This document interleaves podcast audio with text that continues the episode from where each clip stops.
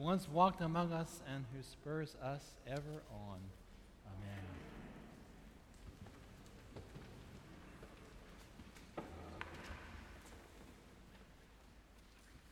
My dear, dear friend Laura, who is a priest and also a mother, my other dear, dear friend Laura, who is a priest and also a mother, um, once preached um, on Maundy, Thursday, and she called it um, the Mother Service.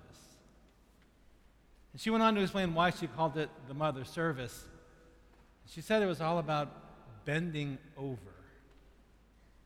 And she said, with her three boys, she said, I spend my whole life bending over, picking up a 25 pound child off the floor, helping a toddler tie his shoes, helping a, a young teenager try to find his school books before he has to run out the door to catch the bus.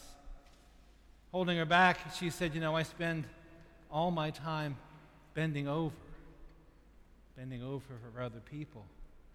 And then she said, Imagine what it would have been like for Jesus to bend over that whole evening long while he watched the feet of his 12 disciples, one after another, bending over, being a servant.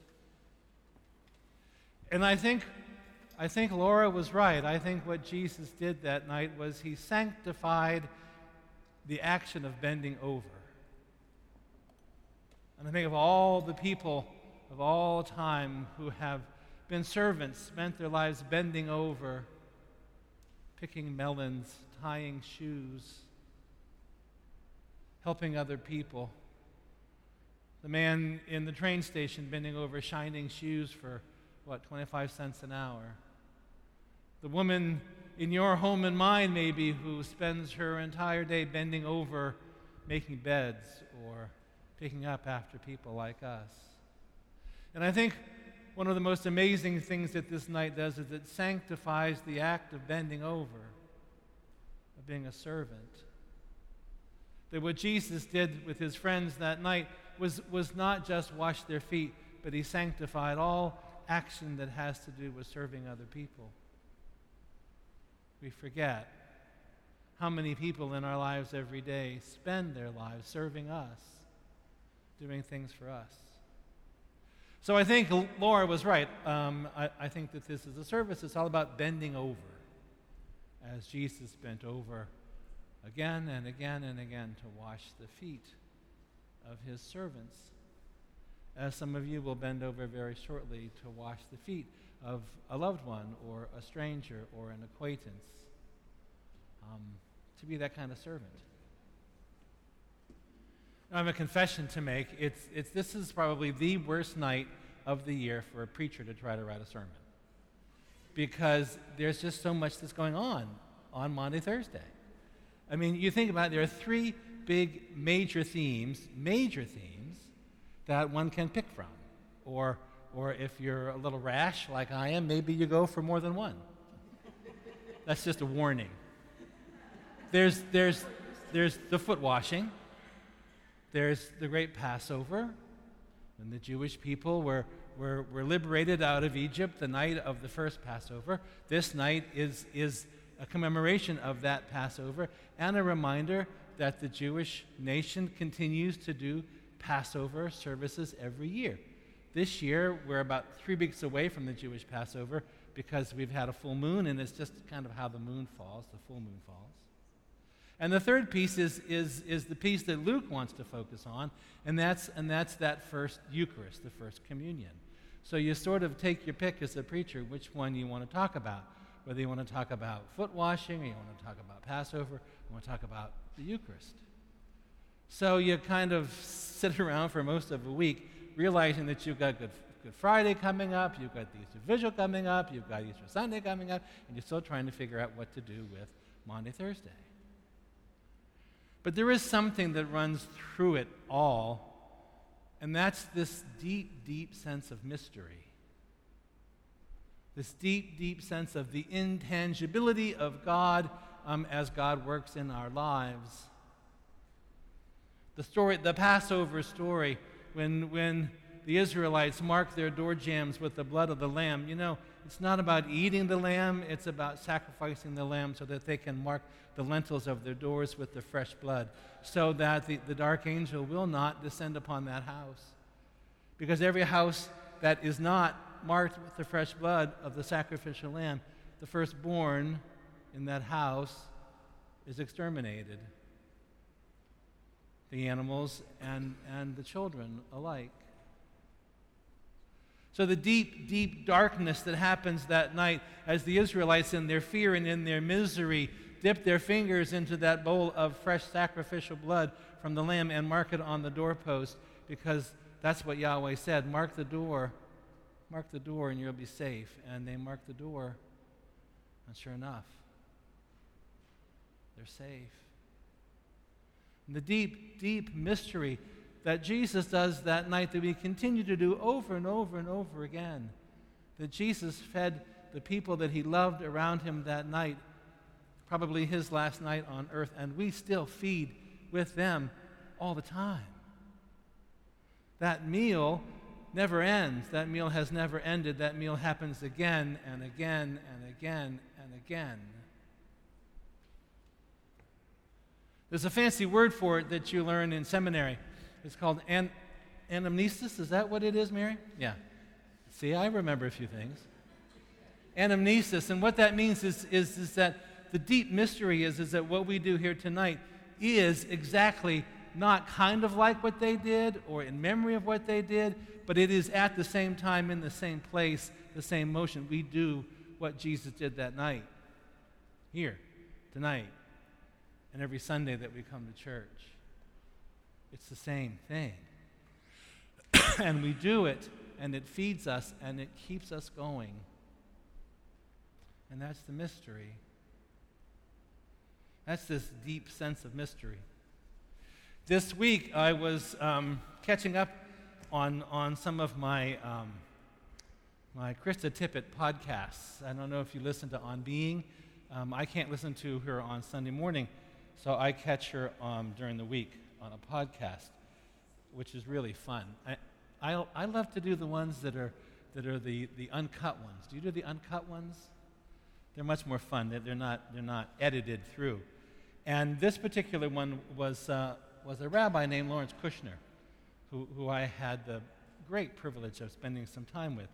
One of my mentors, um, he was his spiritual director in Massachusetts when my friend was a priest there. And, and what Lawrence Kushner is, is, is so um, adept at talking about, what he knows more than anything else, is, is, is Jewish mysticism. The mystical nature of, of Judaism, which is so different than the sort of practical nature of Judaism. Judaism seems to have two very strong faces. One is a very practical piece, and the other is a very deep, deep mystical piece. And, and he's the expert of something called the Kabbalah, which is, which is that practice. The Kabbalah is that practice of Jewish mysticism.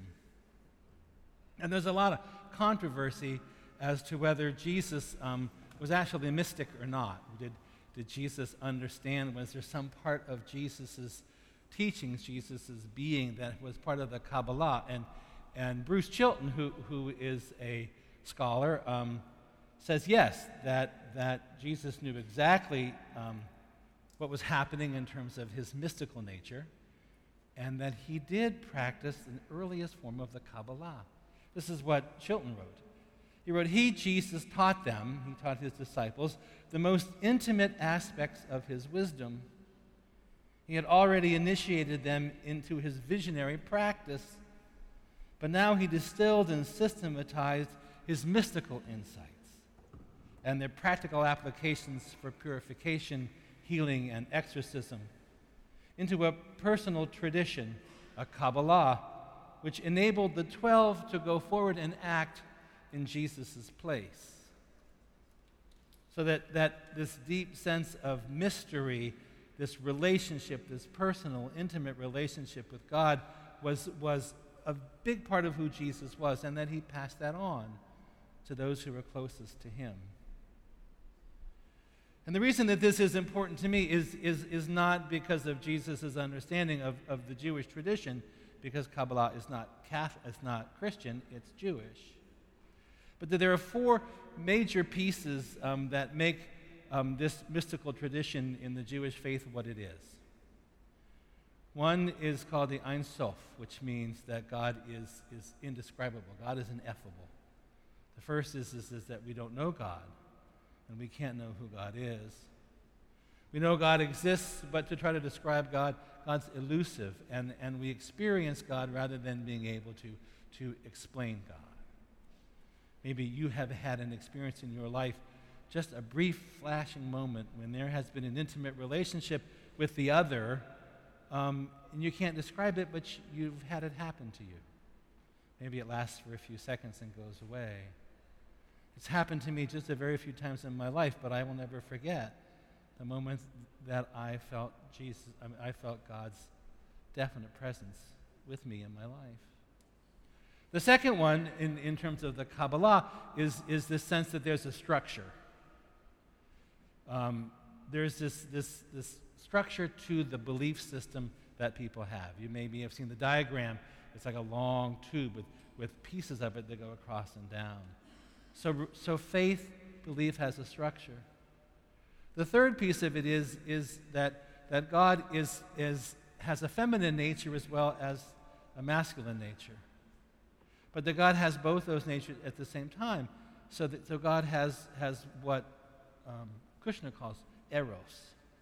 There's, there's this physical union that happens in God, male and female. There's this generative process that happens in God. And the one I want to talk to you about, the one that, that I think Jesus was so, so clear about in, in his own mind and as he transmitted to his people.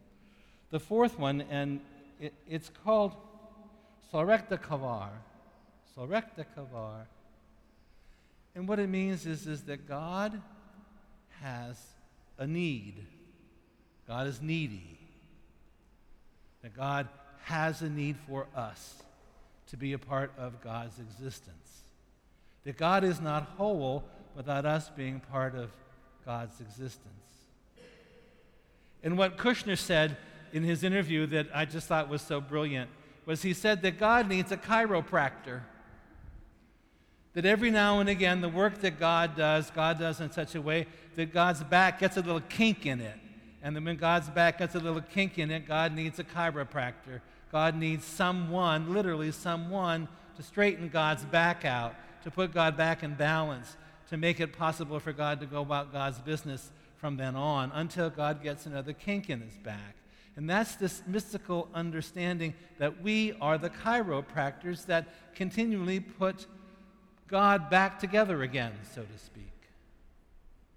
That what we do is, is, is that we do the works that we do, we do the community that we do in order to keep God in one piece.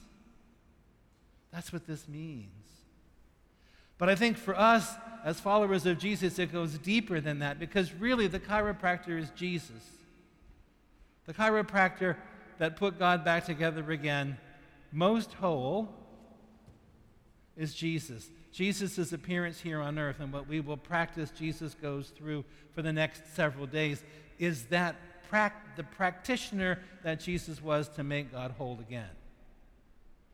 It was Jesus who straightened God's back out and who taught us how to do the same. And the prescription to do that is what we'll do here this evening at this altar when we say the words and we break the bread and we share the wine. This is the prescription. This is the, the Rexall. This is what, what happens that allows us to continue to be the practitioner, to be those who heal The sense then is that there's something broken. That, that, that God, in God's way, continually expending God's self in the world in some way, God needs mending. And that it is, it is through Jesus that we find the ability to mend God, to do the work. Isaac Luria in the 16th century, a great, a great mystic, Jewish mystic, talked about the fact that light filled into these jars in the universe and there was something that happened, and the jars began to break. And that the jars began to break, and little shards of light went all over the universe. And little shards of light are all around us. And those things that imbalance the world, the light gets captured in that. If you holler at your kids when maybe it wasn't their fault, or, or if you yell at the, at the guy in the car next to you when you're going to work, those are the little bits of shard that encapsulate the light. And what Luria said is, is it's our job to free those little shards of light so that it all becomes whole again. Tikkun olam, it's called in Hebrew. Tikkun olam. It's a big deal. It's restoring wholeness to the world, and it's what we are asked to do. You see, maybe we didn't cause the light to break. Maybe we didn't cause these, these amazing receptacles that God poured the light into to break, but it's our job to fix that. Tikkun olam. And so, what we, we will experience with Jesus the next few days is, is that process as it began in his experience. To, to free all those little shards of light and to make them come back together again. But what's, what's so important for us in this and beyond this is that now it's our job yours and mine, to continue to free those little shards of light, to make again a receptacle that is full of light and love and God, to bring wholeness again. It seems like a daunting task, but Jesus has led the way. Seems like something that's beyond our ability, and as individuals, it is. But this generation and that generation and the one after that, we all have the opportunity to do our part. You little ones that are sitting here and so attentive, so part of this tonight, you don't have to be here. You have a place in this future to bring the light back to the world. And we have a place to teach them and to support them and to hold them up. If this makes sense at all, this next three days, then it makes sense in that we have the honor and the privilege and the responsibility to repair the world. Tikkun olam. That's up to us.